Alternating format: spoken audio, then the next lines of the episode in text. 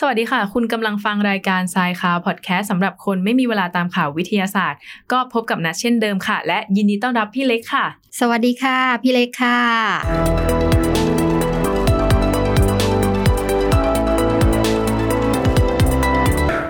มาถึงข่าวแรกกันดีกว่าค่ะพี่เล็กกับข่าวอวกาศเดี๋ยวจะบอกพี่เล็กก่อนเลยว่าเพราะว่าวันนี้พี่เล็กมา พูดกับเราในครั้งแรกเนาะก็ด้วยความเป็นธรรมเนียมดีกว่าข่าวเราจะเริ่มต้นที่ข่าวอวกาศก่อนในทุกได้ๆค่ะ EP ได้ค่ะ ข่าวอวกาศวันนี้ที่จะนำมาให้คุณผู้ฟังได้ฟังกันก็คือ การนำยานไปลงจอดบนดวงจันทร์อีกแล้ว แต่ว่าอันเนี้ยถือว่าเป็นครั้งแรกดีกว่า อืมเดี๋ยวจะเล่าให้ฟังเนาะคือล่าสุดเนี่ยมีประเทศญี่ปุ่นเขาร่วมมือกับสหรัฐอาหรับเอมิเรตส์ที่จะเตรียมนำยานแล้วก็รถสำรวจเนี่ย ไปสำรวจดวงจันทร์แต่ว่ายานลงจอดเนี่ยเป็นของญี่ปุ่น ส่วนรถสำรวจที่เอาบรรทุกขึ้นไปด้วยเนี่ยเป็นของสหรัฐอาหรับเอมิเรต์อ่าเป็นความร่วมมือกัน ยานลงจอดชื่อว่า Hakuto-R Mission One จากบริษัท ispace และรถสำรวจชื่อว่า Rashid ของสหรัฐอาหรับเอมิเรต์นั่นเอง ซึ่งปกติแล้วเนี่ยอาหรับเนี่ยเขาก็มียานโคจรรอบดาวอะไรอย่างนี้อยู่แล้ว ที่กำลังปฏิบัติการภารกิจสำรวจอยู่ แต่ว่าเขาไม่เคยที่จะเอายานเนี่ยไปลงจอดบนดวงจันทร์สักที เขาก็เลยร่วมมือกับ iSpace ซึ่งเป็นบริษัทเอกชนของญี่ปุ่นที่ได้พูดไปเมื่อกี้นี้ เพื่อเติมเต็มประเด็นในที่เขาจะเอารถสำรวจเนี่ยไปลงจอดบนดวงจันทร์ได้อืมค่ะซึ่งใช่ซึ่งยานฮากุโตะเนี่ยก็ตอบรับคำ ด้วยการเขาก็ถือว่าเป็นการทดสอบของเขาด้วย ในการนำรถขึ้นไปด้วยเนี่ยก็เป็นการทดสอบการบรรทุกสัมภาระของเขาไปในตัว นอกจากรถลอชิดที่เอาขึ้นไปด้วยแล้วเนี่ยก็ยังมีรถสำรวจขององค์การวิจัยและพัฒนาการสำรวจอวกาศญี่ปุ่นขึ้นไปด้วย 2 ตัว ก็เป็นว่ามีรถ 3 ตัวในการขึ้นไปสำรวจดวงจันทร์ครั้งนี้ อืม แล้วพี่ยังรู้อีกด้วยนะคะว่า งานชิ้นเนี้ยจะมีกำหนด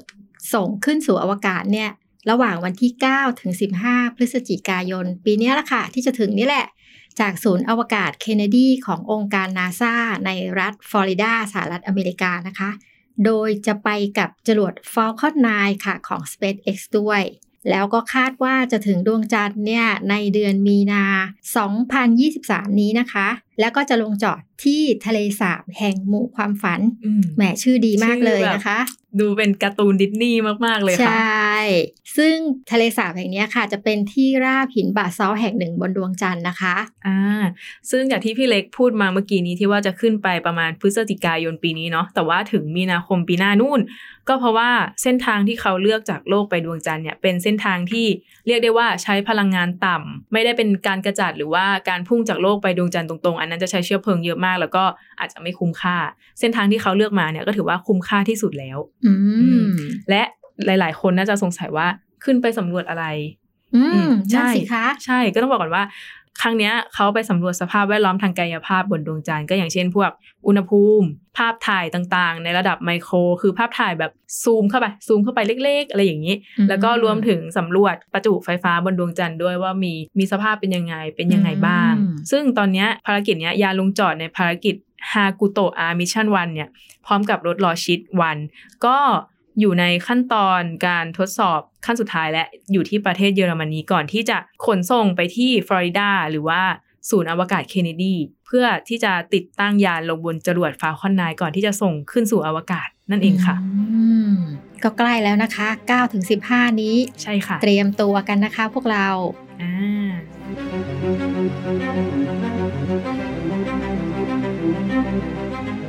มาถึงข่าวที่ 2 กันบ้างนะคะ พี่เล็กเป็นข่าวเทคโนโลยีค่ะ คือล่าสุดมีนักวิจัยจากประเทศสวิตเซอร์แลนด์เนี่ย เขาได้พัฒนาโซลาร์เซลล์ที่เป็นชนิดสีย้อมไวแสงรูปแบบใหม่ขึ้นมาต้องบอกก่อนว่าโซลาร์เซลล์ชนิดสีย้อมไวแสงเนี่ยเขามีอยู่แล้ว แต่ทีเนี้ยนักวิจัยชุดเนี่ยเขาก็พัฒนารูปแบบใหม่ให้มันมีประสิทธิภาพมากขึ้น ซึ่งงานวิจัยนี้เราได้นำมาจากวารสาร Nature ค่ะอืมแต่จะเล่าให้ฟังก่อนว่าปกติแล้วโซลาร์เซลล์ชนิดสีย้อมไวแสงหรือว่า dye-sensitized เนี่ยถูกคิดค้นขึ้นมาตั้งแต่ปี 1988 หรือว่าเกือบ 40 ปีที่แล้วโดยคุณ Brian O'Regan กับคุณไมเคิล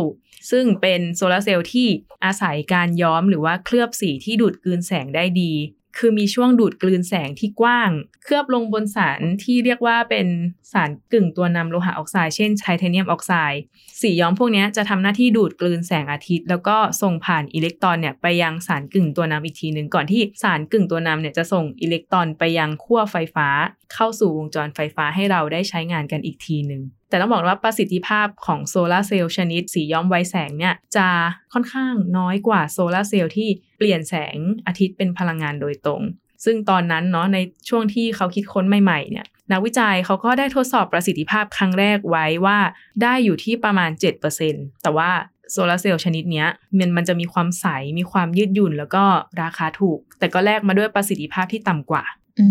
แต่ราคาถูกก็อาจจะเป็นข่าวดีสำหรับอืมประชาชนที่ต่อไปอาจจะมีโอกาสเอื้อมถึงโซลาร์เซลล์มากขึ้นนะคะ ซึ่งโซลาร์เซลล์ที่ทีมนักวิจัยจากสวิตเซอร์แลนด์พัฒนาขึ้นเนี่ยก็พัฒนาให้ใช้ได้กับทั้งแสงอาทิตย์ และแสงในสภาพแวดล้อมอื่น ๆ ด้วย โดยทดลองกับแสงอาทิตย์เทียมเนี่ยพบว่ามีประสิทธิภาพถึง 15.2 ถึง 30.2%นะคะ ด้วยระยะเวลาการทดสอบนานกว่า 500 ชั่วโมงทีเดียว ซึ่งอันเนี้ยค่ะ ก็จะทำให้เกิดความเป็นไปได้ของการใช้โซลาร์เซลล์เพื่อทำเป็นกระจกสำหรับหน้าต่าง อาคารกระจกต่างๆ ตอนเนี้ยก็จะได้เห็นแล้วว่าอาคารต่างๆ ที่ทำด้วยกระจกอืมนะคะ สวยๆ งามๆเนี่ยก็เอามาใช้ประโยชน์ เพื่อเป็นใช่โซลาร์เซลล์ผลิตกระแสไฟฟ้าได้ด้วยนะคะ น้องนัทใช่ใช่ใช่เลยอย่างที่พี่เล็กบอกมาว่า โซลาร์เซลล์ที่ทีมนักวิจัยจากสวิตเซอร์แลนด์เขาพัฒนาได้อะประสิทธิภาพมากถึง 15.2 ถึง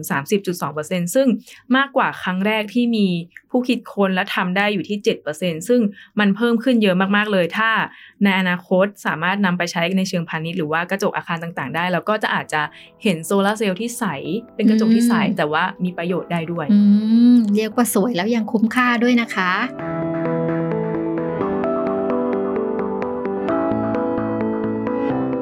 ข่าวต่อมายังอยู่กับข่าวเทคโนโลยีกันต่อนะคะ ก็ยังไม่พ้นกระจกสักเท่าไหร่ แต่อันนี้จะเป็นข่าวการเคลือบฟิล์มติดกระจก แล้วก็เอากระจกนั้นอะไปทำโรงเรือนปลูกพืช งานวิจัยเนี้ยเราก็นำมาจากวารสารหนึ่ง ซึ่งนักวิจัยจากมหาวิทยาลัยฮอกไกโดร่วมกับสถาบัน Chemical Reaction Design and Discovery เนี่ยเขาพัฒนาฟิล์มบางเคลือบกระจกที่สามารถเปลี่ยนรังสี UV รังสี UV ก็คือรังสีจากดวงอาทิตย์รังสีอัลตราไวโอเลตเนี่ยให้เป็นแสงสีแดงได้ แล้วก็เอาไปทำโรงเรือนที่บอกเมื่อกี้นี้แต่จะเล่าย้อนให้ฟังก่อนว่า แสงสีแดงมันจะมีประโยชน์อะไรต่อการปลูกพืช ซึ่งโดยปกติแล้วเนี่ยเราจะรู้กันว่าการปลูกพืชเนี่ยพืชมันจะเจริญเติบโตจากแสงอาทิตย์จากการสังเคราะห์แสงที่เปลี่ยนพลังงานแสง ร่วมกับน้ำร่วมกับคาร์บอนไดออกไซด์ให้เป็นน้ำตาลแล้วก็ออกซิเจน ให้เราได้หายใจกัน ซึ่งแสงจากดวงอาทิตย์เนี่ยเป็นแสงขาว ที่ประกอบไปด้วยแสงที่ตามองเห็น 7 ย่าน 7 สีก็คือม่วงครามน้ำเงินเขียวเหลืองแสดแดงหรือว่าสีรุ้งอืมแต่ละย่านเนี่ยมันก็จะมีพลังงานต่างกัน ซึ่งไอ้พลังงานตรงนี้แหละ มันก็ไปมีประโยชน์ต่างกันกับพืชในส่วนต่างๆ โดยเฉพาะแสงสีแดง อะเราเข้าแสงสีแดงแล้ว แสงสีแดงเนี่ยมันก็จะไปเพิ่มไซส์ เพิ่มน้ำหนักให้กับผลผลิตดอกไม้ ส่วนแสงสีฟ้า ก็จะไปมีประสิทธิภาพในการเพิ่มการเจริญเติบโตของพืชทำให้คลอโรฟิลมันมีproduction มากขึ้น แล้วก็การที่แสงสีฟ้าแสงสีแดงมาอยู่ด้วยกันเนี่ยก็จะช่วยในการเปิดปากใบพืชให้ช่วยในการดูดซับคาร์บอนไดออกไซด์ได้ดีอีกด้วย และการใช้แสงสีแดงและแสงสีฟ้าพร้อมกันในอัตราส่วนที่เหมาะสมเนี่ยจะทำให้พืชเจริญเติบโตและมีสุขภาพดีในมันเคยมีการทดลองนะคะพี่เล็กเขาบอกว่า แสง พวกนี้ถ้ามาจากหลอด LED อะจะมีประสิทธิภาพสูงสุดในการเปล่ง แสง สีฟ้า สีแดง สีม่วงทำให้เหมาะกับการปลูกพืชในอาคาร แล้วก็เมืองที่ไม่มีแดด มันก็นำไปสู่การวิจัยนี้เหมือนกันว่า เขาเปลี่ยนรังสี UV เป็นแสงสีแดงแล้วยังไงต่อ อืมอืมเนี่ยแหละค่ะ ในงานวิจัยนี้นะคะ ก็ได้ทดลองเอาฟิล์มชนิด WCM หรือ Wavelength Converting Material นะคะ เคลือบด้วยสารประกอบที่มีแร่ยูโรเพียมไปติดบนกระจก ซึ่งเจ้าแร่ยูโรเพียมเนี่ยค่ะ มีคุณสมบัติเปลี่ยนรังสีอัลตราไวโอเลตให้กลายเป็นแสงในช่วงคลื่นสีแดงได้ และยังปล่อยแสงอาทิตย์ให้ผ่านได้อย่างอิสระด้วยนะคะ น้องนัทอืมจากผลการทดสอบก็พบว่าพืชเนี่ยที่เติบโตภายใต้เรือนกระจกที่ติดฟิล์ม WCM เนี่ยเทียบกับที่ไม่ได้ติดฟิล์มเนี่ยนะคะ ในช่วงฤดูร้อนเนี่ย การเจริญเติบโตของพืชไม่ได้แตกต่างกันอย่างมีนัยสำคัญนะ แต่ว่าพพอเข้าสู่ฤดูหนาวนะคะ น้องนัดอืมฤดูหนาวเนี่ยจะมีความเข้มข้นของรังสีจากดวงอาทิตย์ลดลงค่ะ พืชที่ปลูกภายใต้เรือนกระจกที่ติดฟิล์ม WCM เนี่ยจะเจริญเติบโตได้ดีกว่า โดยมีความสูงมากกว่า 1.2 เท่า แล้วก็มีมวลชีวภาพมากกว่า 1.4 เท่า ภายในระยะเวลา 63 วัน เมื่อเทียบกับพืชที่ปลูกภายใต้เรือนกระจกธรรมดานะคะ น้องนัดค่อนข้างแตกต่างกันอย่างมีนัยยะสำคัญเหมือนที่ใช่พี่เล็กพูดมาเมื่อกี้เลยใช่ในฤดูค่ะร้อนเนี่ยอาจจะไม่ได้เห็นผลอะไรมากนัก เพราะว่าแดดมันก็แสงอาทิตย์ค่อนข้างที่จะมีความเข้มสูง แต่ฤดูหนาวที่มันไม่ค่อยมีแสงก็ถือว่าดีเลย ก็ในอนาคตก็น่าจะมีประโยชน์กับการปลูกพืช มีประโยชน์ต่อเกษตรกรที่จะไปช่วยเขาเพิ่มผลผลิตในพื้นที่ที่ มีแสงแดดส่องถึงน้อยในประเทศที่ไม่ได้มีแสงอาทิตย์ตลอดปี เพราะว่าการเลือกแสงสีที่เหมาะสมมันก็มีผลต่อการเจริญเติบโตของพืชโดยตรง ถ้าเราอืมป้อนสิ่งที่มีประโยชน์โดยตรงเข้าไปเลยเขาก็จะไม่ต้องเลือกอืมเขาจะได้เอาไปใช้ได้เลยอืมก็เป็นสิ่งที่น่าสนใจมากๆเลยค่ะ ค่ะในมุมมองเพิ่มเติมอีกนิดจากพี่นะ ปกติอะค่ะ พี่ก็จะเป็นคนกลัวแสงสีฟ้าอะไรประมาณเนี้ย นึกไม่ถึงนะว่าจริง ๆ แล้วแสงสีแดงแสงสีฟ้าที่เรากลัวเนี่ยจริง ๆ แล้วมันเป็นประโยชน์ต่อพืชเหมือนกันนะคะน้องนัทใช่ค่ะ เดี๋ยวขอเพิ่มเติมอีกนิดนึงค่ะพี่เล็กเอาเลยค่ะจริง ๆ แล้วอะมันไม่ได้มีแค่แสงสีแดงแสงสีฟ้าที่มีประโยชน์ต่อพืชจริง ๆ แสงอ่าฮะสีอื่นก็มีประโยชน์แต่ว่ามีประโยชน์ในส่วน ต่างๆ กันออกไปอ่าถ้าใครสนใจก็ลองไปหาข้อมูลเพิ่มเติมดูว่าอย่างแสงสีเหลือง แสงสีอื่นๆ มันค่ะมีผลอย่างไรต่อพืชบ้างอ่าน่าสนใจนะใช่คะค่ะเดี๋ยวพี่ต้องไปหาข้อมูลเพิ่มเติมบ้างแล้วล่ะ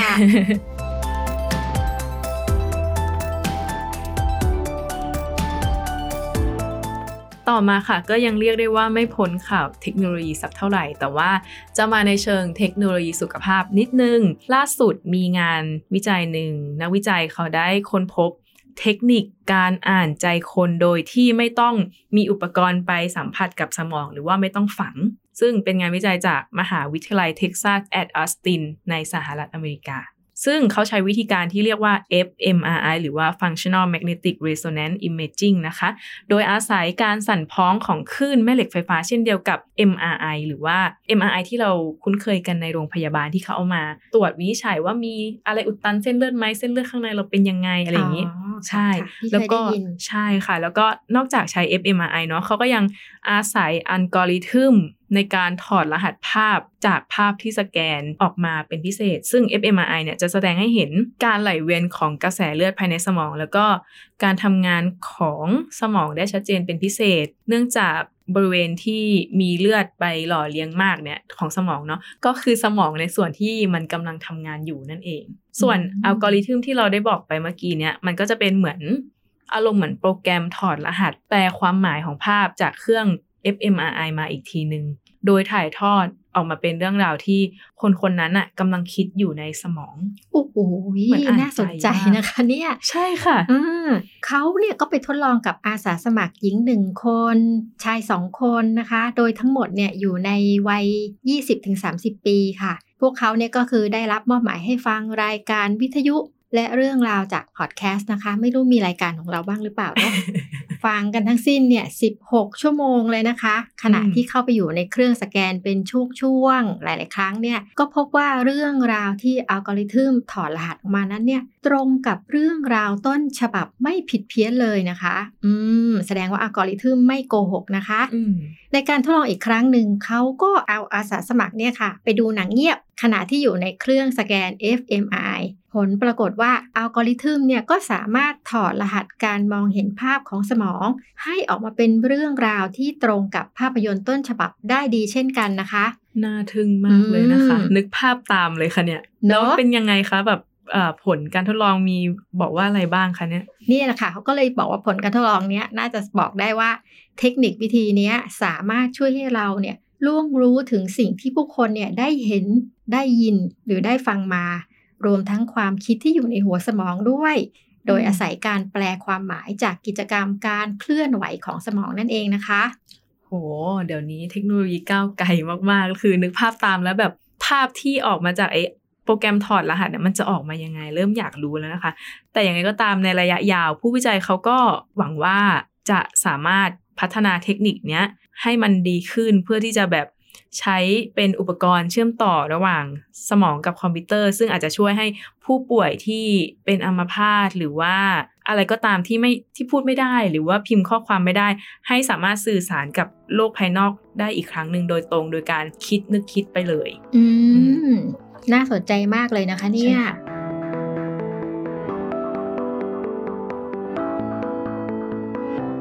มาถึงข่าวสุดท้ายกันบ้างนะคะ อันนี้จะเป็นข่าวเทรนโลกนิดหนึ่ง กับการประชุม COP27 ถือว่าเป็นการประชุมที่สำคัญที่สุดในรอบปี เราจะมาเล่าให้ฟังกันว่า เขาสำคัญยังไงและเขาเป็นการประชุมเกี่ยวกับอะไร การประชุม COP27 นะคะ หรือว่า Conference of Parties คือการประชุมสหประชาชาติว่าด้วยการเปลี่ยนแปลงสภาพภูมิอากาศครั้งที่ 27 ซึ่งจะจัดขึ้นที่เมืองชามเอลชิกประเทศอียิปต์ค่ะ ระหว่างวันที่ 6ถึง18 พฤศจิกายน 2022 หรือว่าอีกอาทิตย์หนึ่งหลังจากที่เราอัดวันนี้นั่นเอง เรียกได้ว่าเป็นการประชุมที่สำคัญมาก ๆ เลยเกี่ยวกับโลกร้อนแล้วการประชุมนี้มันสำคัญยังไงเนาะอ่าก็เนี่ยการประที่ชุอยากรู้อ่าพี่จะเฉลยแล้วค่ะ การประชุม COP เนี่ยนะคะ ก็เป็น การประชุมภาคีหรือ Conference of Parties นะคะ ด้านสิ่งแวดล้อม ขีดเส้นใต้เลยนะคะ ว่าเป็นด้านสิ่งแวดล้อมค่ะ การเปลี่ยนแปลงสภาพภูมิอากาศนะคะ หรือเรียกว่าการประชุมโลกร้อนนี่เองนะคะ ภายใต้กรอบอนุสัญญาสหประชาชาติ ว่าด้วยการเปลี่ยนแปลงสภาพภูมิอากาศ UNFCCC นะคะ ปี 1992 ที่รัฐภาคีเกือบ 200 ประเทศทั่วโลกนะคะ จะส่งผู้แทนเนี่ยเข้ามาร่วมประชุมหารือกันเป็นประจำทุกปี ก็ซึ่งจะเป็นโอกาสให้ประชาคมโลกเนี่ยได้ย้ำเตือนเพื่อช่วยกันควบคุมอุณหภูมิ ให้เพิ่มสูงไม่เกิน1.5 องศาเซลเซียสนะคะ อืม อันนี้ก็คือความสำคัญหลักๆก็คือด้านสิ่งแวดล้อม เพราะว่าทุกวันเนี้ย อิชชูหลักๆ ของโลกของเรา ไม่ว่าจะเป็นประเทศไทยหรือประเทศไหน โลกร้อนใช่มากันตลอดแล้วก็หลายรัฐหลายประเทศพยายามผลักดันให้มีการจัดการกับโลกร้อนที่ดีขึ้นก็เลยอืมอาจจะเป็นที่มาของการประชุมนี้ด้วยอืมซึ่งจากที่พี่เล็กบอกเมื่อกี้ว่า การประชุมเนี้ยจะย้ำเตือนไม่ให้โลกเนี่ย อุณหภูมิโลกเนี่ยสูงขึ้นเกิน 1.5 องศาเซลเซียส ซึ่งตอนนี้ปัจจุบันเนี่ยอุณหภูมิของโลกได้เพิ่มขึ้นสูงถึงจากเดิมนะ 1.1 องศาเซลเซียสแล้ว และถ้าหากอุณหภูมิเฉลี่ยของโลกเพิ่มขึ้นไปถึง 1.7 หรือ 1.8 องศาเซลเซียสเนี่ยมันก็จะมีผลกระทบต่อชีวิตมนุษย์แน่นอนอาจจะเริ่มด้วยขึ้นความร้อน ภัยคุกคามมาลงแมลงย้ายถิ่นอะไรอย่างนี้เนี่ยอย่างแน่นอนมและนอกจากเรื่องประเด็นของสิ่งแวดล้อมที่เกรินไปเมื่อกี้และการประชุมครั้งนี้ก็ยังครอบคลุมถึงความมั่นคงทางอาหาร การพัฒนาเทคโนโลยี และก็นโยบายการเงินเพื่อการส่งเสริมการป้องกันสิ่งแวดล้อมด้วย อืม แต่พี่ว่านะคะ ประเด็นที่น่าจับตามองมากที่สุดเลยใน COP 27เนี่ยนะคะ ก็คือการลดการปล่อยก๊าซเรือนกระจกค่ะ โดยแต่ละประเทศเนี่ยจะต้องส่งมอบแผนการปรับลดก๊าซเรือนกระจกระดับชาตินะคะ ที่สะท้อนความทะเยอทะยานนะอืมที่จะนำพาประเทศให้บรรลุเป้าหมายด้านสิ่งแวดล้อมที่เคยได้ให้คำมั่นสัญญาไว้อืมแล้วก็การให้ความช่วยเหลือประเทศต่างๆ ให้สามารถเตรียมความพร้อม และรู้วิธีรับมือกับผลกระทบจากการเปลี่ยนแปลงของสภาพภูมิอากาศได้ แล้วก็มีเรื่องของการสนับสนุนเงินทุน ให้กับบรรดาประเทศกำลังพัฒนาทั้งหลาย เพื่อให้สามารถรับมือกับวิกฤต ด้านสิ่งแวดล้อมได้อย่างมีประสิทธิภาพด้วยค่ะ อืมรู้สึกชอบการสนับสนุนเงินทุนให้แก่ บรรดาประเทศกำลังพัฒนามากเลใช่ยเพราะว่าเห็นด้วยการที่จะแก้มือวิกฤตอะไรบางอย่างบางทีต้องใช้งบประมาณในการช่วยเหลืออมอันนี้ก็เป็นการจับมือที่ดีเลยอะค่ะ ค่ะ ซึ่งผลการประชุมโลกร้อนเรียกได้ว่าแบบนี้ได้ไหมประชุมโลกร้อน COP27 หรือว่า COP27 เนี่ยอ่าครั้งนี้จะเป็นอย่างไงจะสามารถแก้ไขปัญหาเรือนแก๊สเรือนกระจกที่มากมายได้ไหม ก็ต้องรอดูกันต่อไปนะคะ เพราะว่าอีกอาทิตย์หนึ่งเขาจะประชุมกันแล้วอืมค่ะ ช่วยๆกันนะคะ ได้ค่ะ ก็วันนี้นัดกับพี่เล็กก็ได้นำข่าวมาให้คุณผู้ฟังได้ฟังกันอาจจะไม่ได้หลากหลายมาก แต่ว่าทันโลกอย่างแน่นอนอย่างที่อย่างเช่นพวกเทรนด์ COP27 เนาะก็อาทิตย์หน้าจะเจอกับข่าวอะไร เอาอะไรมาเล่าก็ติดตามกันต่อไปนะคะ สวัสดีค่ะ สวัสดีค่ะ